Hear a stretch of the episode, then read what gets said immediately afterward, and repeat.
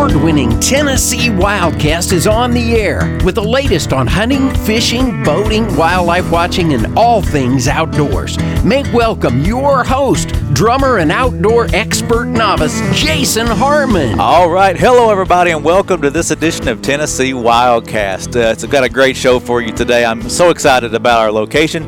We're here with Mr. Howard Harlan, and uh, he has an amazing collection of a lot of things, and we're going to talk about these things today and, and what he loves to collect and what he's gotten into and, and learn about him. So it's going to be a fun show.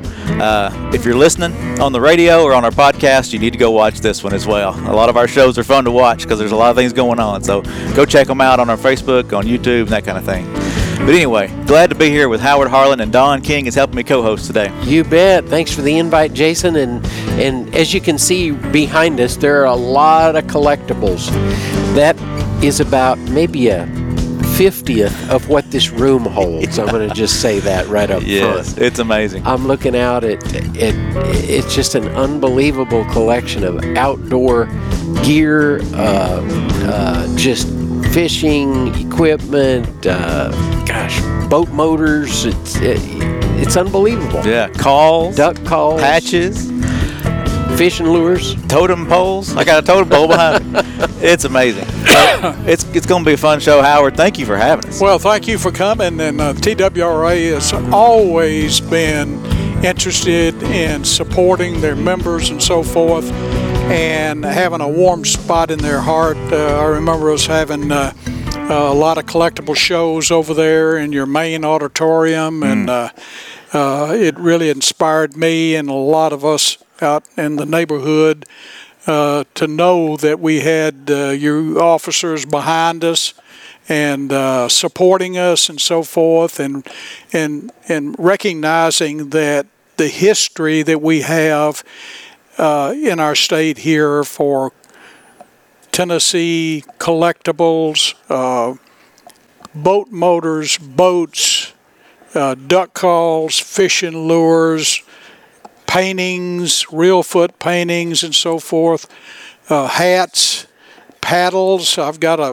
an affinity for paddles. I don't know why, but I do. And uh, so I guess I, I don't want to get caught upriver without, Without a boulder and, and, and, and, and, and end up having to use a paddle, but I'd be glad to do it. Well, and you even had some backup paddles there, some little mini I do. ones, I've just got some case. miniatures for the mice to jump ship to. So uh, we were having a good time with this, and uh, And a lot of the people listening and watching probably remember a lot of the collectibles we were able to, to bring out and show during our 49th uh, anniversary of our of That's our right. agency. that's right. and or the 50th anniversary. It was 49 to 99. That's right.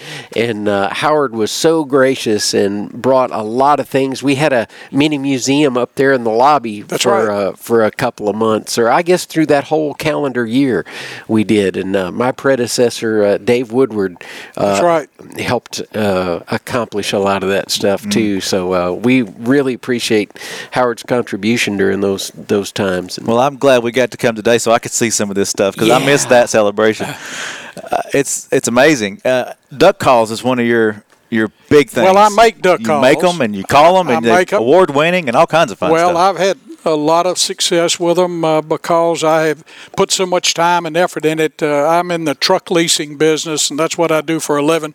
I don't make it making duck calls, but uh, anyway, I, the the enjoyment part of it has been duck calls, and uh, I have traveled all over the country. I've written several books on uh, duck calls. I've written on uh, turkey calls and whistles and that sort of thing. And so I just enjoyed my life in the truck leasing and the duck leasing the business, you know. And so uh, I've stayed in it for a long time, and I'm still doing it. We've got this brand new upcoming uh, hunt uh, at Reelfoot coming up here in about a week or so, I think. The early season up there, and Yeah. I'm looking forward to going up there on Reelfoot and going to Katie's uh, Gourd, uh, old Johnny Marsh blind up there, and uh, and enjoying the early part of the season. All right. Yeah. Good, deal. So you're still out there doing it. You're not just collecting the outdoor collectibles and things, but you're still out there hunting and fishing right. and enjoying it all. Yes. That's great. In fact, I caught a nine pound brown uh, uh, that was due to you guys up there on the Caney Fork next to my farm here uh, a couple of months ago, and uh, they were going, going on bed, I think. Uh huh. So, uh, you know, they're still they're still do, doing a great fish hatchery and so forth. They're doing really well. So, uh, maybe it'll be there for my great great grandson. And that's what we work towards. Our fisheries and wildlife guys are passionate about what they do. Yep. And provide more opportunity, and that's what it's all about. That's right. So, We talk about that 50 year anniversary, and you know, you, you you get with the biologists and you get with the foresters and the land managers and stuff, and they don't look at what what they're going to do next year necessarily. They're looking at decades, you That's know, right. and planning ahead, and and uh, you know whether it be timber harvest or or you know trying to get a. Uh, a good year crop of fish out there for the, the fishermen to catch. There's It's- just not enough resource to satisfy everybody. Right. We try to do that. In fact, I gave uh, mine and my partner's farm up on the Caney Fork to the uh, Tennessee Conservation people. okay. And so we have right now uh, so many people coming down the Caney Fork canoeing, which they Right. deserve to canoe just like a fisherman out here that's throwing a, a fly rod needs to do it too. Uh-huh. But it's just not enough resource Yeah. to take care of the need and so forth. So I don't know what we're going to do about that, but we don't. We're going to need to do something to control it so that you've got your canoers at one particular time, and you've got your uh, the trout fishermen Right. at another part of fish of Yeah. the time, and then you have the striper fishermen at another time, also. Uh huh. And so now, uh, I don't know how we're going to solve that need. we can't make any more rivers, I don't think. It's come up in a few meetings. I'll That- put it that, that- oh, way. Oh, I'm know, sure it will. Yeah, Yep. yeah. So there's always something. There's Yeah. always. It's fun to go back and look. but my at- life has been collecting, Yeah. and I collect books. I collect hats. Again, I tell you, I, I collect duck calls. I collect turkey calls. I collect whistles. I collect fish. I collect reels. Uh, anything that's got anything to do with our history in the past uh, from our grandfathers. And you know, I don't think it's that many young people now that are going out in the market and getting the experience that I got. I still have my, my hunting boots right up here on the, on the top of that little uh, uh, table right there. Yeah, yeah. And, and my mother saved those for me. Hmm. I don't know how many mothers we've got now that would save for a two year old, three year old, four year old child their hunting boots, Right. but mine did. She had that much Good for her. sight, you know, to Yeah. do that. So uh, I hope that we do get a lot of children in it. And just like in our churches and so forth, we've got children that we're training about the Lord, Right. and we need uh, uh, mothers and fathers training the children about hunting Uh huh. and fishing. yeah, that, without the, the future generations, you know, it could be lost. That's right. Yeah. Well, I think this spring is has helped out in a Definitely. weird way with the with Yeah. the pandemic. You know. Yeah, people So- are staying at home. So many people, more people have gotten out in outdoors as opposed to out. Yes. You know, in their normal routine. Yeah, Radnor Lake is full. That's where I Oh, walk. yeah. That's where I walk and get my exercise. Uh-huh. And you almost have to take a number, take a seat to get in Radnor Lake. And then if you don't have your mask on over there, Oh. they will chase you off the property. I bet. I bet that's right. Well, we, uh, talking about younger generations, one thing question I had, and I, you know, I think about it sometimes. Will the same stuff that, that I have today or that are made, is made today, will it be as it's collectible and it's desirable 30, 40, 50, 60 years from now, or is it is it something about this era, 1920s, 1919, you know, teens and that early stuff that's that's desirable, or will you think things that we see today will be as desirable? I don't think it will. And I hate to say that because I enjoy it and love it so much. Mm-hmm. But I just don't think it's going to be there. What do you think makes this so this older stuff so desirable? So timeless? It's, it's the it's what started it all, I guess, is the way I think about it. Yes, it is. And uh, people handmade a lot of stuff back then. Nothing is handmade anymore. I mean, sausage is not handmade anymore.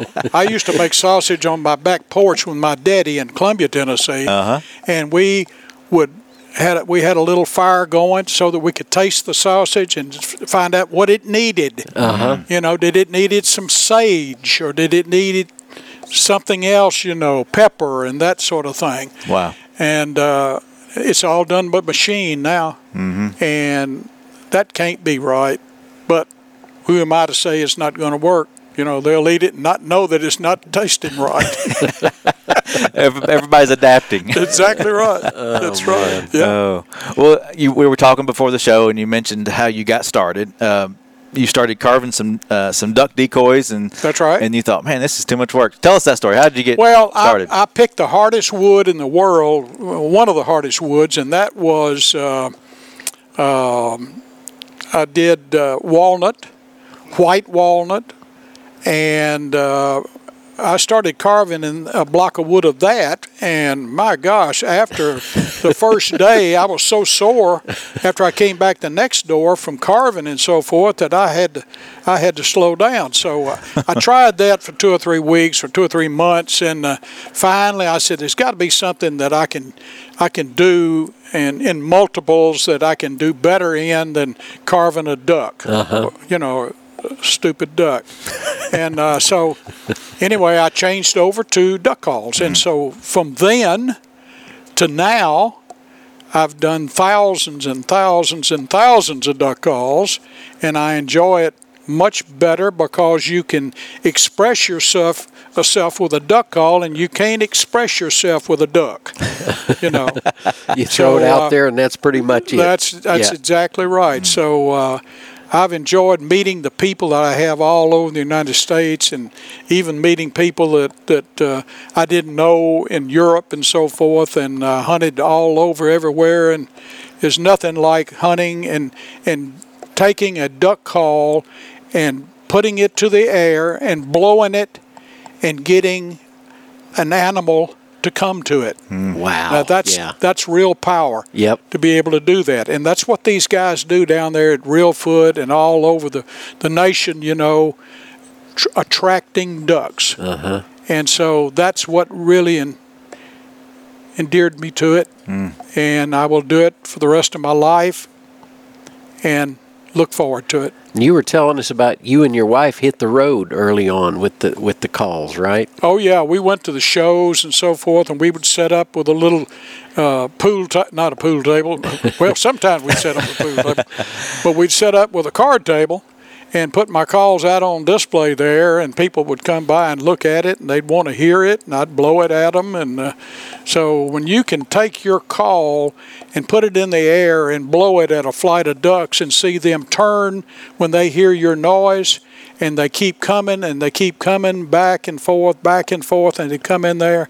When you can do that, then you've got, first of all, a call that is made to work, and secondly, you can eat. and so that's what we that's what we have done with not only my duck calls, but a lot of other duck calls can can help you eat too. Mm-hmm. So that's what I enjoy about it. What's your favorite species of wood to use for a call? cocobolo.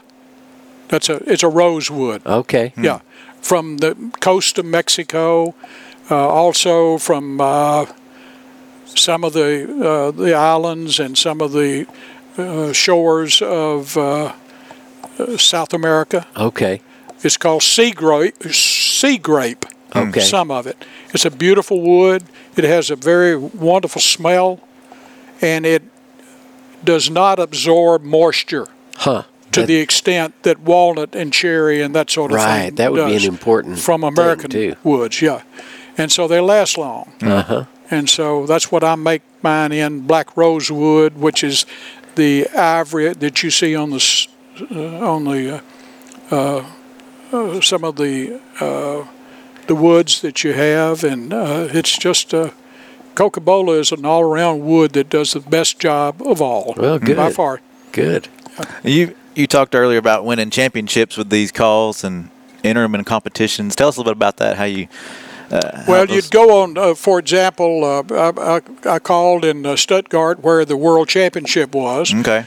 several times, never won it. Okay. Uh, and uh, but uh, I also tried, you know, so I had a good time.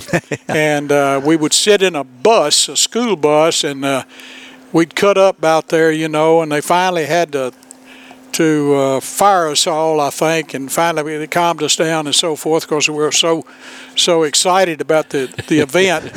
and uh, most people that won that event were from Arkansas. However, many of them were not, but the majority of them were, and they did a good job. And so we enjoyed the test. We would go down and we'd have to win a state. so if if you won the state, you could go or a contest. You could go in the in the bus and wait your turn to Okay. come out there and blow your your duck call, and you had to blow it a certain way, and it was really special. Uh huh. And uh, if you messed up, then you were out, you know. And so uh, they, they they break it down, and they would usually be maybe 50 or so, you know, uh, people competing. Uh huh. And uh, so I enjoyed that all during my career, you know, of doing that. I didn't get to make it all the time, but but when I did, I sure enjoyed it. That's Yeah. neat. It was great. So uh, um, I think about the generations that do enjoy this kind of thing. How would you encourage, or what would you encourage someone who wants to get into collecting? How to get started, or You uh, know, I've know. got I've got um, I've got a lot of young people that come over here, Mhm. And they want a duck call. I just had a guy call me today, just before you got here, and he lost his reed. Now, you know, when you lose your reed, you're in you're out of out of business Yeah. completely. And I said, "Well, what kind of reed was it?" And he told me. So he's going to bring it over here, and I'm going to enjoy putting it back together. And uh, I made the call for him maybe 30 years ago. Oh wow. And so uh, I make both uh, plastic reed and I make metal reed. But the majority of mine are plastic reed. And so I still enjoy the guys come in here and they walk up there to that landing right there and they look out over here and they see all of this hunting and fishing and drums and Oh man, walking canes and fishing poles and reels and Minnow knives buckets. and minnow buckets. Yeah, if you want to see uh, about, uh, well, let's see. I've got more minnow buckets than you've ever seen in your life. I I I agree. So I, come- I totally agree. Come that see my too, minnow yeah. buckets. If you have any old duck calls that you don't know what they are, come see me. I Huh. might be able to help you. Yeah. They might be worth thousands and thousands of dollars, Hmm. or they may be worth five dollars. You know, so Yeah. you don't ever know until you see. I don't know all the answers, but I know a lot of them. So the way to get started is to come come see Howard. Exactly. he That's get you started. He knows. That's right. I'll show you about motors, antique motors. Uh, got I've got a got couple a pretty ones behind us here. Yeah, Yeah. I've got a paddle. Well, I've got two uh, uh, Starcrafts here behind us as my newel post on my on my uh, steps to go up the stair. Uh-huh. Yeah. And uh, I've got a lot of uh, Indian artifacts. I've got a lot of knives. I don't have any guns anymore. They're practically all gone. I might have one under my holster. but uh, but I, you know the lecture's not over with. I might have to have one. Oh, well. eh, speaking of the motors, I look over here and see this uh, electronic paddle. Uh, Yeah. it's not gas powered. It, It's a paddle and it has a, a prop. That's uh, right. It's electric. It's got a big cable on it. Long like before you see, time. Yeah, like you see coming off your battery, and you connect it to them. Is two two uh, cables, and collect it to them, and then put this paddle on the transom of the boat of a small fishing boat, and it's got a propeller on the end of it, on the end of the paddle. Yeah. Now, I've never seen that before. And so you steer it That's by the just moving the ultimate. paddle. That's the ultimate paddle right there. It's I- got a motor love on it. it. You know, made 1925 Wow. on display. 1925. And then I'm just looking at a 1923 Evinrude. It's amazing the technology difference in the in the you know the way they look there. You've got the- Well, they the- were mostly brass and copper, and a lot of the minnow buckets are copper and brass. Hmm. Uh, and it's just uh, you know, it's my man cave, and I would share it with anybody as long as they knock on the door.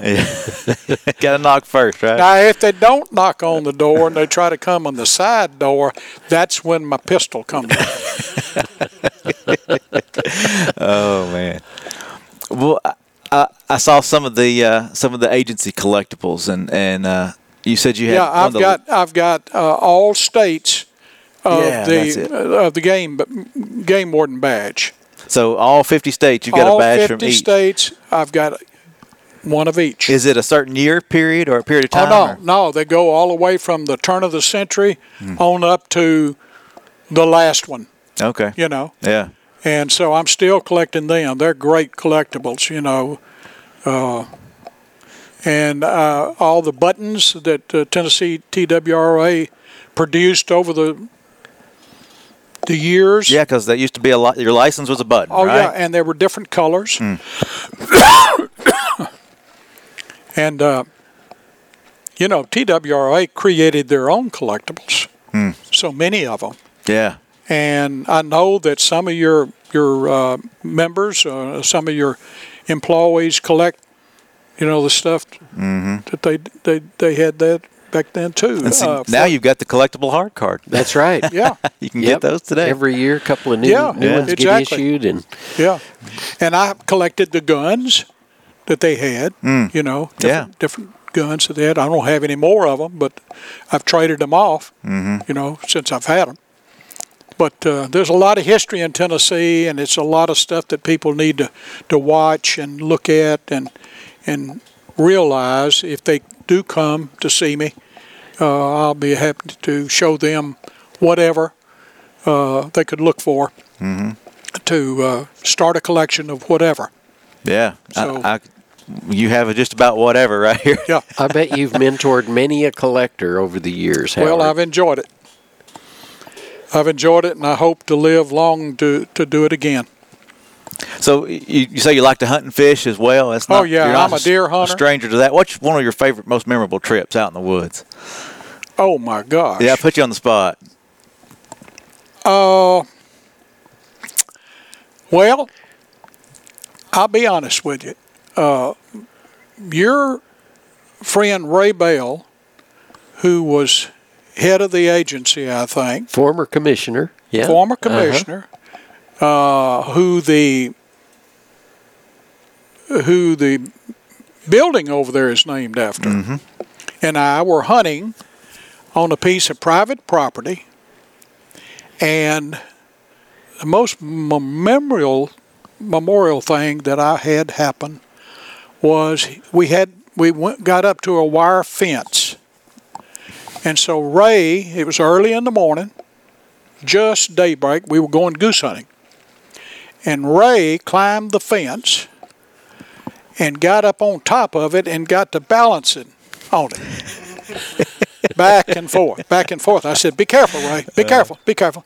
And all of a sudden, he slipped and fell on his posterior. Ah. well, as things will have it, I looked down and he had a pair of khaki pants on like I've got on right now. And he had a large object in the right back seat pocket. And it was brandy. and it busted completely open and oh did I hear whining hollering and this, that, and the other, and uh, glass breakage and so forth. Oh man. Well, I don't mean to be talking about my good friend who has departed, but he would have wanted me to. so he always took that brandy with him in the goose blind to heat up his enrils. Yeah. And Stay warm, right? and they stayed warm the entire day. Not that day, because he had to go to uh, uh, Camden to an emergency service or something because he had a lot of glass that was Wow. that was causing him all kind of problems. So I hate to be talking about a former commissioner, but you asked me, and so I told you. well, there it is. Well, t- uh, tell me this one. We always ask this question a lot of times. Uh, who introduced you to the outdoors and got you started? My daddy. And what was that like? What was that first trip like? Do you remember it? Well, I had my boots on, and that's them Yep, right up yep. right up there. That's what right. did your mom save for you? the little bitty boots about this about this tall and uh, i was so excited this particular hunt was a rabbit hunt Well, a lot of people start. so Yeah. we went out and they i had a little bitty bb gun that's all i had was a bb gun because i wasn't old enough to have anything else so my daddy took me around this briar patch. And lo and behold there was a little hole in that end of that briar patch. He said, Now you climb up into there and you sit down and you look either way and you take your BB gun and cock it. And be sure that you are looking because that rabbit, when we turn these beagles out, are going to start chasing it. So sure enough, I heard this beagles and there was three or four of them and they slapped down the gate in the on the on the pickup truck, let the box open, and they went out and they went past me, not in the path, but past me and all the way back around.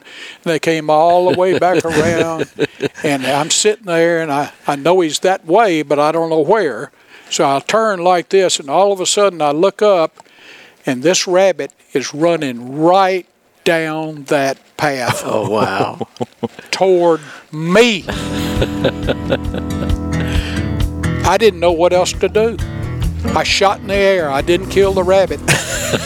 but that rabbit did come where he told it would. Oh, and so that made the difference to me. And that was my first hunt. And I never will forget it. Oh Yeah. man, that's great. That's awesome. Yeah, I think we could be here for hours on hours and Yep. and We'd learn. have to go get some beer. yeah, we'd have to be here a while. We'd be here a while. Oh man. Well, I appreciate you welcome welcoming us into your home uh, and showing us around and letting us see this cool stuff. And uh, we may have to come back sometime. And You come do on this back, again. buddy. Thank you so much. It'll much. still be Howard. here, probably.